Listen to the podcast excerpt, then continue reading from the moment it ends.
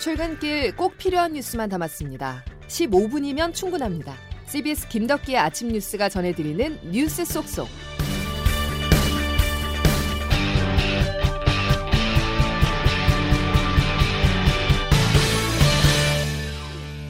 여러분 안녕하십니까? 3월 4일 김덕기 아침 뉴스입니다. 문재인 대통령이 공직에 있는 투기꾼을 찾아내기 위해서 3기 신도시 전체를 대상으로 전수조사를 지시했습니다. 국토부와 LH 직원들은 물론이고 가족까지 그 대상에 포함됐는데요.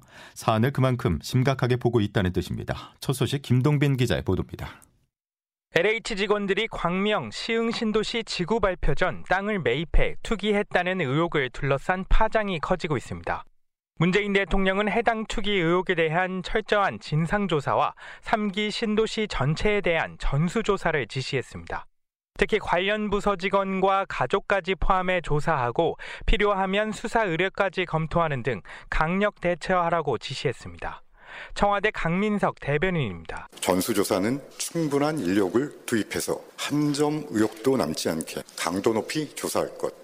위법 사항이 확인될 경우 수사 의뢰 등 엄중히 대응할 것. 또문 대통령은 신규 택지 개발과 관련한 투기 의혹을 미연에 방지하기 위해 제도적 대책도 신속히 마련할 것을 지시했습니다. 정세균 국무총리에 이어 문 대통령까지 나서 시민단체의 의혹 제기에 발빠르게 대응한 데에는 무엇보다 부동산 정책의 신뢰를 떨어뜨릴 수 있다는 우려 때문인 것으로 풀이됩니다.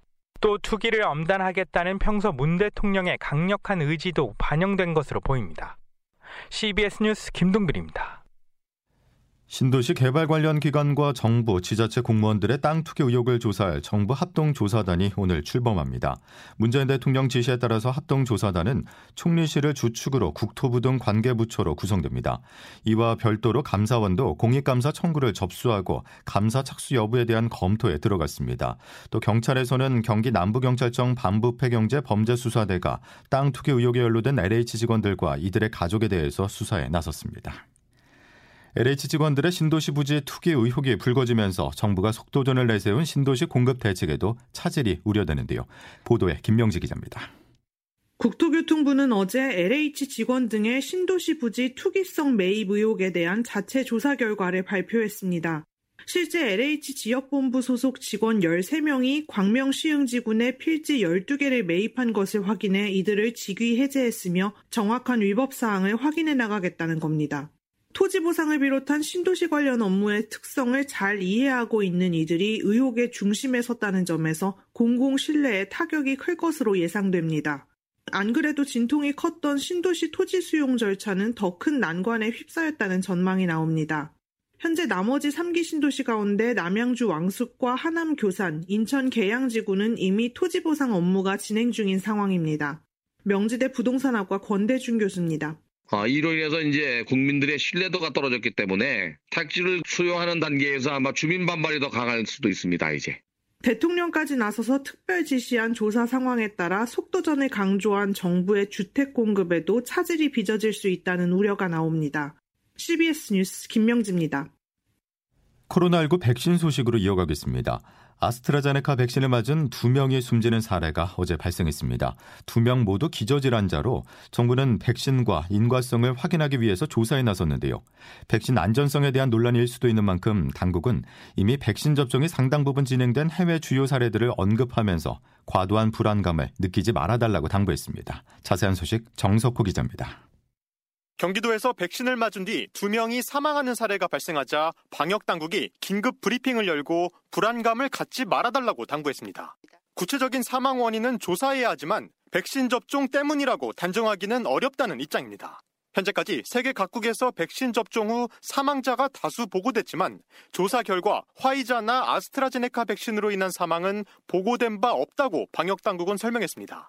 정은경 질병관리청장입니다. 영국 같은 경우도 화이자나 아스트라제네카 백신 접종을 해서 현재 한 402명 정도 사망이 보고가 되었고 독일의 경우에도 한 113명입니다. 다만 아직까지는 예방접종하고의 인과성이 보고된 사례는 없는 상황입니다. 즉 기저질환이나 다른 기타 원인으로 사망했을 가능성이 크다는 뜻으로 해석됩니다. 해당 요양병원에서는 백신 접종 전에도 한 달에 평균 5건에서 7건의 사망자가 나왔다고도 설명했습니다. 방역 당국은 기저질환을 앓고 있다고 하더라도 정도가 심하지 않을 경우 백신을 맞아야 한다는 입장입니다. 임상시험 결과 기저질환자라고 하더라도 면역 반응 효과와 안전성이 일반인과 큰 차이가 없었기 때문이라는 겁니다. CBS 뉴스 정석호입니다. 정은경 질병관리청장은 물을 충분히 마시는 등 코로나 백신 접종 뒤 이상 반응을 피하기 위한 요령을 자세히 설명하기도 했는데요. 이 부분을 참고하시면 좋을 것 같습니다. 관련 내용 들어보시죠.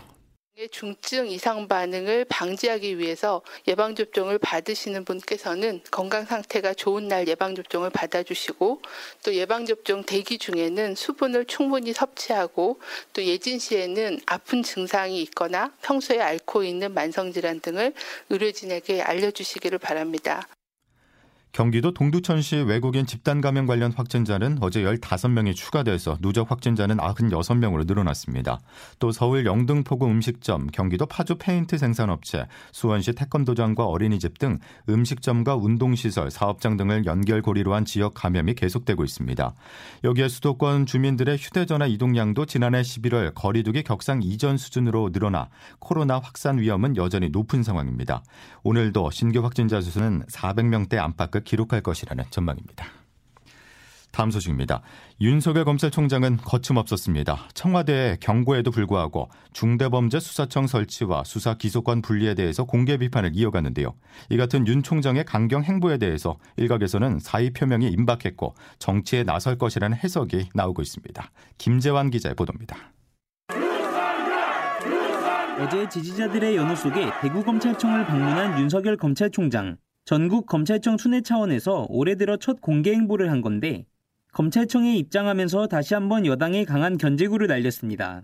윤석열 검찰총장입니다. 검수 완판이라고 하는 것은 어떤 부패를 완전히 상실하는 부패 완판으로서 검수 완박, 즉 검찰 수사권 완전 박탈을 골자로 하는 여당의 중대범죄수사청 설치 입법 추진은 곧 부패 대응 역량 후퇴와 국민 피해로 기결될 것이란 뜻입니다.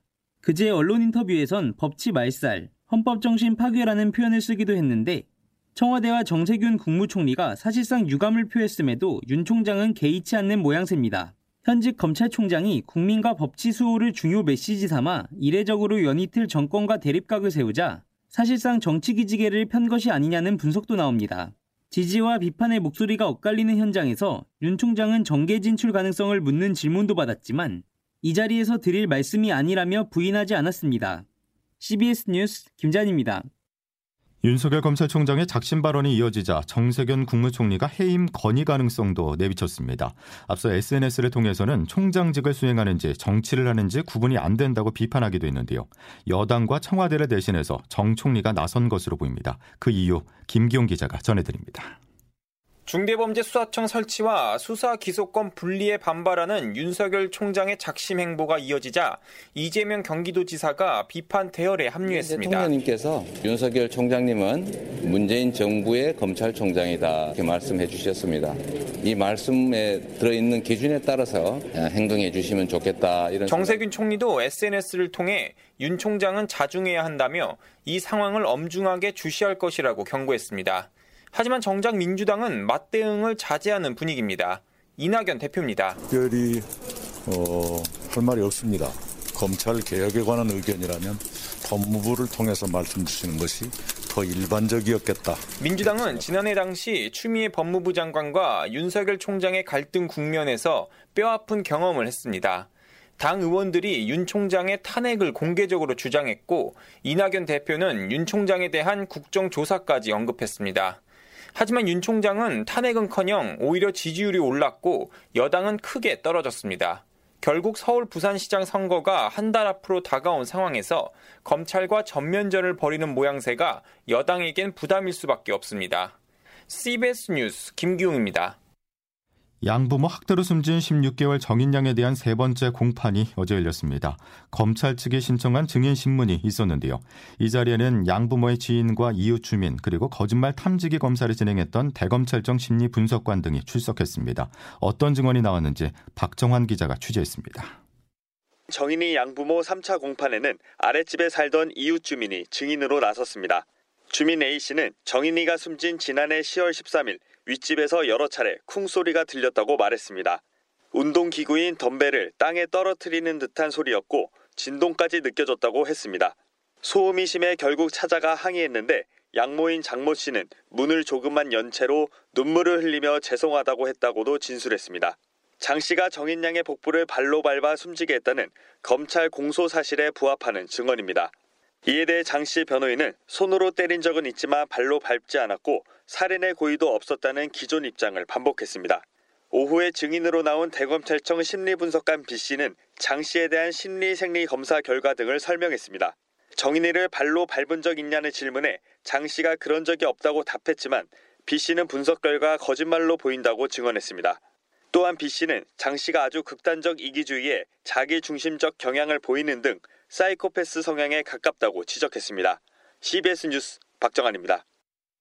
인천에서 9살 여자 어린이가 멍투성이로 숨진 채 발견됐습니다. 경찰은 양 아버지 27살 A씨와 친어머니 28살 B씨를 아동학대 치사 혐의로 긴급 체포해 조사 중이며 구속영장을 신청할 예정입니다. 양 아버지 A씨는 지난해 11월부터 훈육 목적으로 딸을 체벌했다면서 혐의를 일부 인정했지만 친모 B씨는 학대 사실을 부인한 것으로 알려졌습니다. 미얀마에서 최악의 유혈 사태가 재현됐습니다. 지난달 28일 피해 일요일로 기록된 18명보다도 많은 최소 33명이 숨졌는데요. 사망자 중에는 14세 소년도 포함됐습니다. 국제부 장성주 기자입니다. 미얀마 군부는 어제 반군부 독재 시위대를 강경 진압했고 이 과정에서 시민 최소 34명이 숨졌습니다. 지난달 1일 군부가 쿠데타를 일으킨 이후 가장 많은 피해가 발생한 것인데 지난달 28일 피해 일요일 당시 18명의 희생자 수를 넘었습니다. 군부는 새 총을 발사해 흩어지는 시위대를 뒤쫓아 진압했고 심지어 구급대원들을 무차별적으로 폭행했습니다. 사망자가 38명이라는 일부 현지 언론의 집계도 있습니다. 희생자에는 모든 것이 잘 될 거야 라고 적힌 검은색 티셔츠를 입은 19살 소녀 카알 신도 포함됐습니다. 카알 신의 페이스북에는 지난해 11월 치러진 총선에서 자신의 첫 투표 사진이 자랑스럽게 올려져 있는데 자신의 손으로 민주주의를 지키기 위해 거리로 뛰쳐나갔지만 군부가 쏜 총에 머리를 맞고 숨졌습니다. 미얀마 사태를 해결하기 위한 국제사회의 외교적 노력은 수포로 돌아갔습니다. 특히 아세안, 동남아시아 국가연합이 외교장관 회의를 열고 미얀마 군부 대표에게 폭력 사용 중단을 요구한 지 하루 만에 이런 유혈 사태가 빚어졌습니다. CBS 뉴스 장성주입니다. 성전환 수술을 한 뒤 전역 조치된 변희수 전 하사가 어제 충북 청주시 상담구 자택에서 숨진 채 발견됐습니다. 군내 정신건강센터는 상담자로 등록이 된 변 하사가 사흘간 연락이 닿지 않자 소방대에 신고를 했고 어제 오후 자택에서 숨진 채 발견됐다면서 경찰은 변 씨 자택 주변에 외부 침입한 적은 없어 보인다고 전했습니다. 김덕기 아침 뉴스 여러분 함께하고 계십니다. 이제 날씨 알아보겠습니다. 김수진 기상 리포터. 네, 기상청입니다. 예, 오늘은 봄 기운을 느낄 수 있을까요? 네, 그렇습니다. 오늘 온화한 남서풍이 불어오면서 낮 동안에는 초봄다운 포근한 봄 날씨가 이어지겠습니다. 오전 7시 현재 서울의 아침 기온 3.7도 등의 분포로 대부분 어제보다 3도에서 7도가량 다소 높게 출발하고 있고요. 한낮 기온도 대부분 어제보다 좀 더 높겠습니다. 오늘 서울 12도, 원주, 청주, 전주, 대구 11도, 부산이 14도까지 오르겠고 그만큼 일교차가 10도에서 15도 이상 크게 벌어질 것으로 보여서 면역력이 떨어지지 않도록 건강 관리 관리 잘 해주셔야겠습니다. 이런 가운데 오늘은 다시 비 소식이 있는데요. 오늘 아침 호남과 제주를 시작으로 오후에는 그밖에 남부와 충청 지역으로 비가 점차 확대돼서 내리겠고 경기 남부와 강원 남부 지역에서도 오늘 오후부터 밤사이 비나 눈이 조금 내리는 곳 있겠습니다. 예상 강우량은 제주도에 20에서 60, 최고 80mm 이상의 다소 많은 비가 예상되고요. 전남과 경남의 해안 지역에 10에서 40, 그밖에 남부와 충청도에 5에서 20mm 안팎의 비가 내리겠습니다. 한편 오늘 대기가 정체되면서 경기 남부 지역은 종일, 그밖에 수도권과 충남권은 밤에 일시적으로 대기질이 탁해지는 곳 있겠습니다. 날씨였습니다. 가짜 뉴스에 이어서 백신 접종 후 사망 사례까지 나오면서 코로나 백신에 대한 우려가 점차 커지고 있습니다. 앞으로 정부의 역할이 중요한데요. 가짜 뉴스와 안전성 불안을 잠재우는 방법, 결국 신속하고 정확한 정보 제공을 통한 투명한 소통일 것입니다. 목요일 김덕기 아침 뉴스 여기까지입니다. 고맙습니다.